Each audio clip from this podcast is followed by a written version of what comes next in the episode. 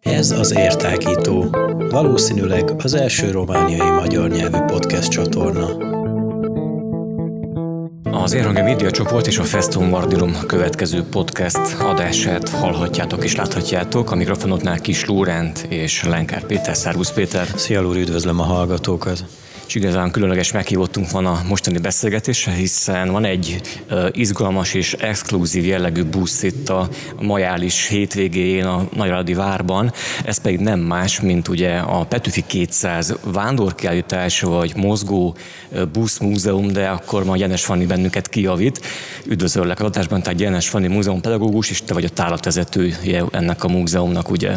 Így van, sziasztok, üdvözlök én is mindenkit. Hát jól mondtad, ez egy múzeumbusz, tehát hogy egy, hát abból különleges, hogy egy, egy amúgy üléses busz lett átalakítva egy kiállító téré, tehát hogy kvázi egy ilyen pop-up kiállítás vagyunk, négy keréken gurulunk, és hát járjuk az országot, és határon túl is, úgyhogy most ez az első állomásunk így a, itt a Párciumban.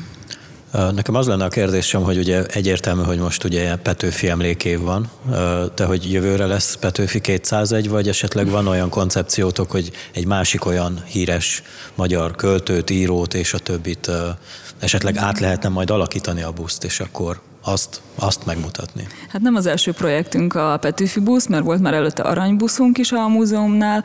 Én nem dolgoztam rajta, meg nyugatbusz is volt, tehát hogy alapvetően ez nem egy új találmány, vagy egy új koncepció, úgyhogy én nem látom azt, hogy ne lehetne a jövőben egy hasonló busz, de azt nem tudom, hogy ki lesz, vagy hogy mi lesz ez. Pedig azt hittem, hogy ez az én ötletem, de... de igen, maga az ötlet akkor honnan jött, hogy ha nem is konkrétan a Petőfi hogy korábban mondtad, voltak más hasonló jellegű kiállítások, hogyan jött az ötlet, hogy akkor ezt egy mozgóbuszba beépíteni? Hát adta magát a, maga az évforduló, tehát hogy a 200-as szám azért az magában hordozza, hogy itt a, ahogy a Petőfi Irodalmi Múzeumnak azért ezzel kell foglalkoznia, meg alapvetően az előző buszoknak a tapasztalatát itt most egybe lehetett gyúrni, és talán abból a szempontból is egy kicsit így különlegesebb, vagy jobban rá lehet hangolni így a látogatókat, hogy, hogy a kurátor közt egy múzeumpedagógus is volt. Maga a busznak a kialakítása, azt, ha jól tudom, akkor eléggé interaktív, tehát hogy lényegében az élet útját lehet némileg végig, vagy hát írói pályáját, költői pályáját lehet végigkövetni Petőfinek, de hogyan történt a konkrét kialakítás? Szóban ezt így be tudnád mutatni igen, így igen. a hallgatóknak? Igen, meg még nem láttam. Próbálkozom, igen, vagy legalább megpróbálok ilyen kis ráhangolódást így szóban, megpróbálok. Hát tíz tematikus falat találkozhatnak a látogatók, és a nagy előnye, hogy nem kronológiai sorrendben, nem idő, időrendi sorrendben megyünk végig a buszon, hiszen az nehéz lenne, hogy valaki felszáll, és akkor muszáj az összes falat egyesével végigmenni, hát akkor sosem érnénk a végére. Úgyhogy így egy-egy témakör dolgoznak fel ezek a tematikus falak. Ilyen harmonika szerűen vannak berendezve a busznak a két oldalában, úgyhogy hát de tényleg, hogyha felszáll az ember, azért egy, úgy néz ki, mint hogy egy múzeumban lenne. És hát Petőfinek fontos, életének fontos állomásait, fordulópontjaival, fordulópontjait ismerhetjük meg, vagy esetleg nagyon fontos kapcsolatait Arany Jánossal, feleségével, Szendre Júliával, vagy éppen a szüleivel, ami mondjuk elég viharos volt. Reklám következik.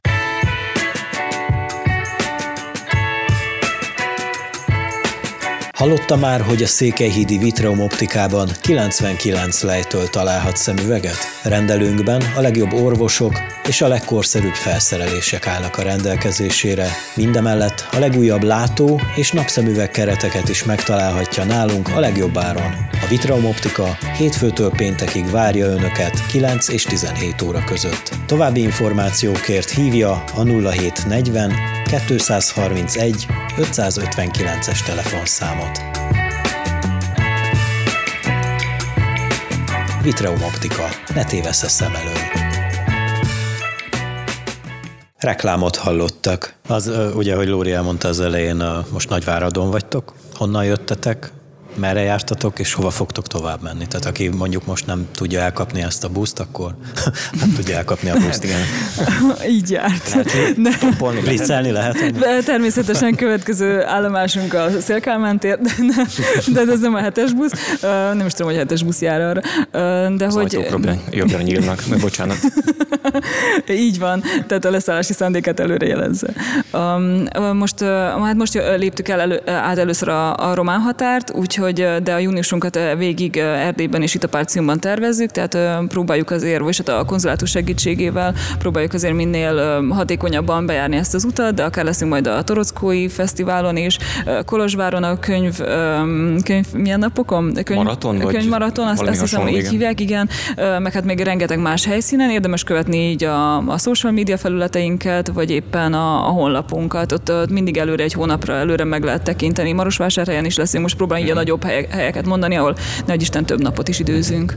Mondtad azt, hogy a határátlépés megtörtént első alkalommal. Nem néztek furcsán a határőrök, vagy nem nézték azt, hogy nincs utasra fedélzetem, hasonló probléma volt-e? Vagy, vagy csak valami... egy, egy, egy központi utas? Kell valami különleges papír ilyenkor erre? Hát maga az, hogy egy ilyen busz járhasson, arra, hogy műszakiztatni, arra kell, de ez a, ez a busz társaságnak, aki, akitől béreljük a buszt, az az ő felelősség, meg az ő feladatuk, de alapvetően természetesen az volt az első kérdése ott a, vám őrnek, hogy mi ez, tehát hogy, tehát, hogy nem értette pontosabban, de hát mondtuk, hogy ez egy múzeum. És egészen mi, mi sokkal több időre számítottunk, hogy, a, hogy azért el fognak velünk időzni, de szerencsére nagyon gyors és gördülékeny volt a határátlépés. Ez azért is fontos, mert most majd fogunk visszamenni itt a, a, vissza Magyarországra, kicsit közelében, marad Debrecen közelében, de aztán újra jövünk át, tehát hogy azért nekünk ez egy többszöri átlépés lesz.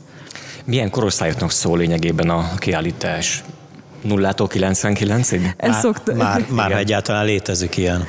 Na igen, hogy el szoktam, el szoktam általában mondani, tehát hogy mindenki tényleg szeretettel várunk.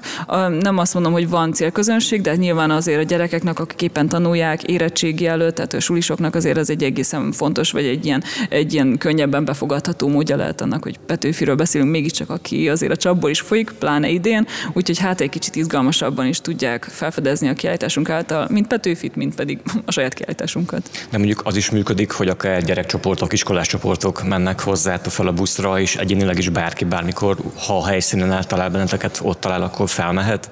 Hát így van, általában ezt azért így a, a kollégák a PIM-ből azért ezt koordinálják, és a segítségünkre vannak, hiszen itt nem tudnánk a helyszínen enélkül, hogy ők ezt előre meg ne szerveznék. Általában úgy szokott szólni, a nagy általánosokban a, a, egy hetünk, mert hogy mi megállás nélkül dolgozunk, nincsen hétvégénk sem, hogy hétköznaponként általában iskolás csoportokat várunk, vagy mondjuk úgy van, hogy mondjuk a délelőtti etapban azért az iskolás csoportok jönnek, délután hagynak szabad időt az egyéni látogatóknak, hiszen az a gyakoribb, hogy egy-egy napot töltünk egy városban, vagy településen, nem, nem is mindig városba megyünk, és, a, és akkor utána a hétvége inkább az egyéni látogatók, ugye ott nehezebb egy iskolás csoportot összeszervezni, de szóval, hogy nagyon vegyes, de általában azon, hogy így hétköznap a gyerekeké, a hétvége pedig az egyéni látogatóké.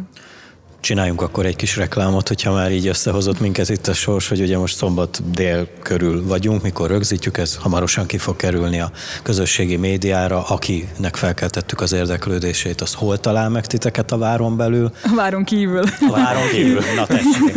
A bejáratnál lehet minket megtalálni, úgyhogy nem minden, mindenki megtalál minket, uh-huh. mert gyakorlatilag, ahogy így bejönnek egyből, velünk találkoznak még. És hány órától hány óráig? 8-tól 4 óráig vagyunk nyitva, ma is, holnap is, úgyhogy mindenkit szeretettel várunk. És a keleti kapunál kell keresni benneteket. Azt köszönöm, igen, hogy ti jobban tudjátok. A keleti kapu, tehát a keleti kapu, a keleti igen, kapunál igen, igen, igen, igen. Na hát nagyon szépen köszönjük, hogy elfogadtad a meghívásunkat erre a beszélgetésre, és további jó munkát és jó utat kívánunk akkor nektek. És, és jó kiállítást. És jó kiállítást. Én pedig már csak azt mondanám a végére, hogy nyilván ezen a podcasten kívül is megtaláljátok a többi anyagunkat, ugye a Festum Radionom YouTube csatornáján, valamint Spotify-n is ott vannak a hanganyagok, de érdemes követni a Festumnak a Facebook oldalát és persze a honlapját is, hiszen rengeteg információ, fotó, videó található meg ezeken a platformokon. Köszönöm szépen, sziasztok! Én is köszönöm, sziasztok! Hello!